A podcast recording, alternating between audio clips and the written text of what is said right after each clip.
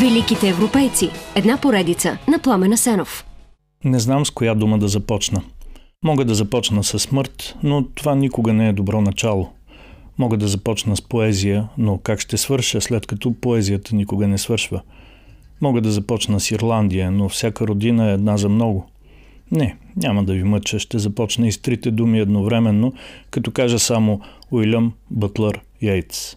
Suddenly I saw the cold and rook delighting heaven. Внезапно аз видях студеното, измамно вкусното небе. Великият ирландски поет Уилям Бътлър Йейтс чете стихотворението си Студено небе. В него, както и във всичките му други стихове, поезията, смъртта и Ирландия живеят заедно. Не е случайно, че в мотивите на комитета, който през 1923 година му присуди Нобеловата награда за литература, пише за неговата винаги вдъхновена поезия, която по крайно артистичен начин дава израз на духа на цяла една нация –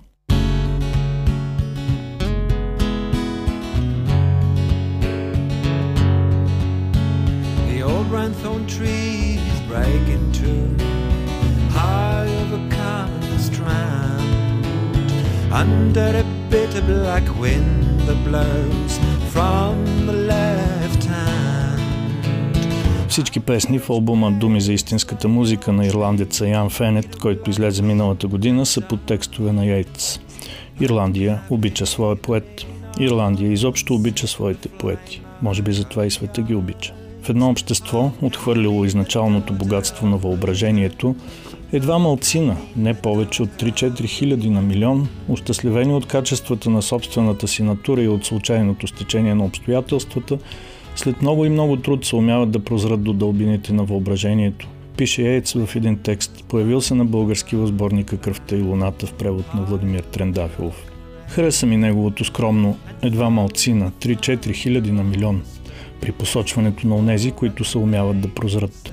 Ако беше българин, щях да го обвиня в манипулативен оптимизъм, но ирландците наистина обичат своите поети. И все пак не е случайно, че точно поета Уилям Бътлър Йейтс често е определен от критиците като последния романтик. В литературен смисъл това означава, че след като той има стихотворение за виното и любовта, ако някой друг след него напише такова, то няма да му се брои за принос към традицията на романтизма. Критиците нямат чувство за хумор, нали? Wine comes in at the mouth, and love comes in at the eye.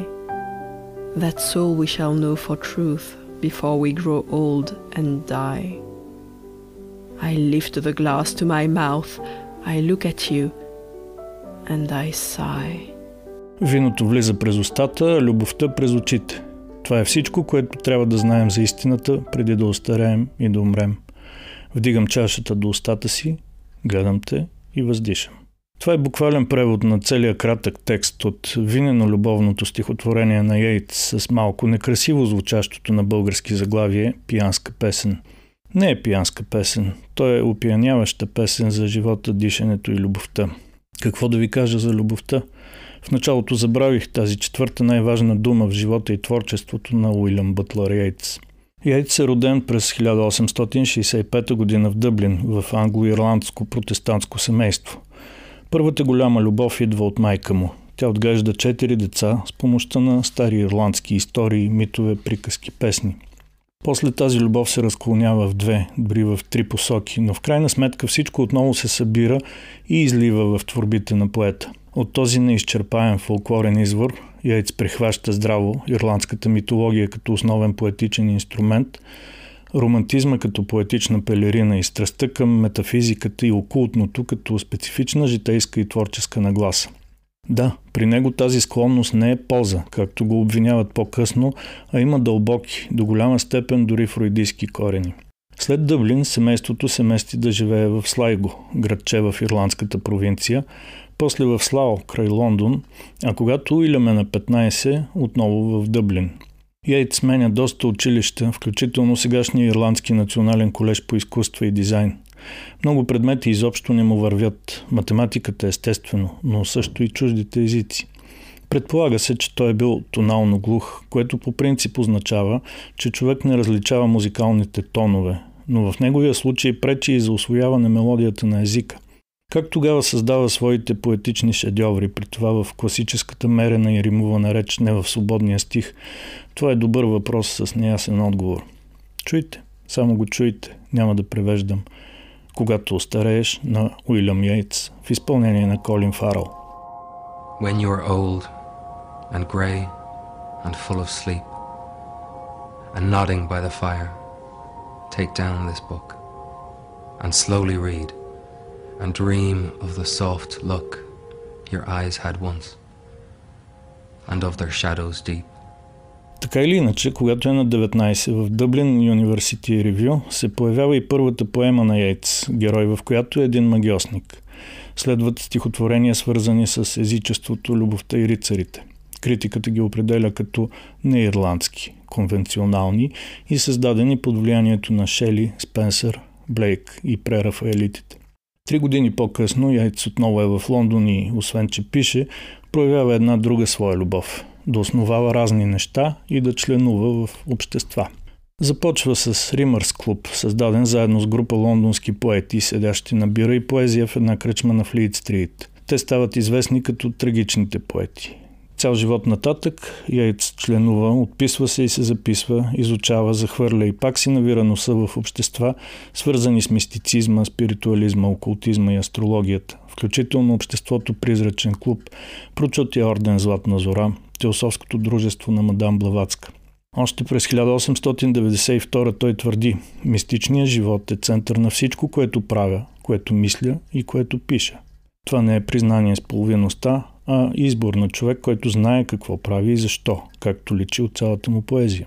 В Лондон Йейт се привързва още повече към Ирландия, а когато се връща там, създава Ирландския литературен театър. Начинанието е неуспешно, но после с приятели създава прочутия Аби театър, сегашния национален театър на Ирландия. Той се открива с пиеса на самия Йейтс, който все пак си остава известен не като успешен драматург, а като велик поет.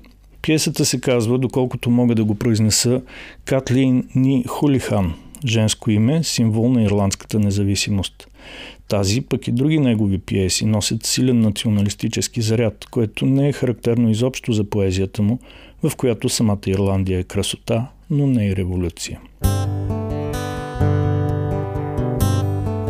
I will arise and go now and go to Inish free at a small cabin built there of clay and wattles made. Така или иначе обаче Ейд се чувства силно ангажиран с борбата за независимост на Ирландия, което е малко странно, като си имат предвид происхода и вярата му. Но тази кружка с национализма си има дълга и красива опашка. Тя се казва Мод Гоун, склонна към окултизъм къдрава чаровница и върл националист, девойка, в която Уилям се влюбва на секундата. Тя е негова муза почти цял живот, въпреки че му носи и доста разочарования. Например, постоянно го обвинява, че не е истински националист. Поне пет или шест пъти отказва предложенията му за брак. Жени се за радикален ирландец, а сексуално консумира връзката си с Йейтс много години по-късно. Трагедията на половия акт е вечната девственост на душата, коментира по този повод той. Така или иначе, въпреки многобройните други връзки, които има, Йейт се чувства предан на мод, пише за нея поезия, прави героиня в пиеси. Но един ден, след десетилетна духовна близост, разбира, че истинската любов си е отишла и се е превърнала в любов по задължение. Тогава Яйц, който е на 51 и е решил твърдо да се задуми, предлага брак на дъщерята на Мод, 21 годишната Изи Олд. Тя отказва.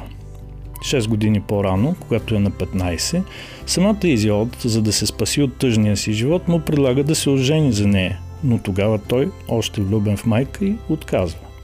Странно нещо е живот. Но така или иначе, се жени за 25 годишната Джорджи Хайтлес. Джорджи ли? Не можеш. Тя трябва да е мъртва, възкликват приятелите му по повод на госпожицата със странно поведение и възгледи, свързани с окултизма. Връзката обаче вдъхва нов живот на Уилям.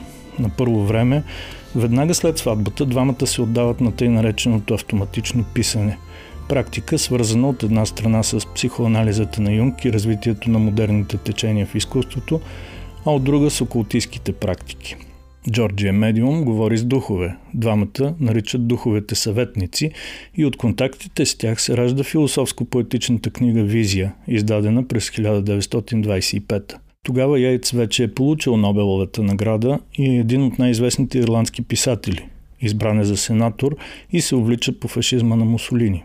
Не чак толкова много, че да зачеркне доброто си име, но достатъчно, за да го помрачи. През следващите години, до смъртта си през 39-та, въпреки разклатеното здраве, той има няколко вдъхновяващи романтично-сексуални връзки и издава доста книги. Критиците го класират дори като една от странните птици в литературния свят, защото издава най-добрите си книги след като е получил Нобеловата награда, а не преди това. Все пак старостта побеждава иначе младия му дух. Йейтс отива в Южна Франция, за да се закрепи здравословно, но там умира.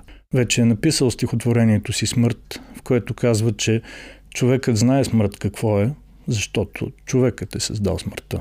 Волята на Йейтс е да бъде погребан и след година, когато името му се забрави, да бъде върнат в любимото си имение в Слайго.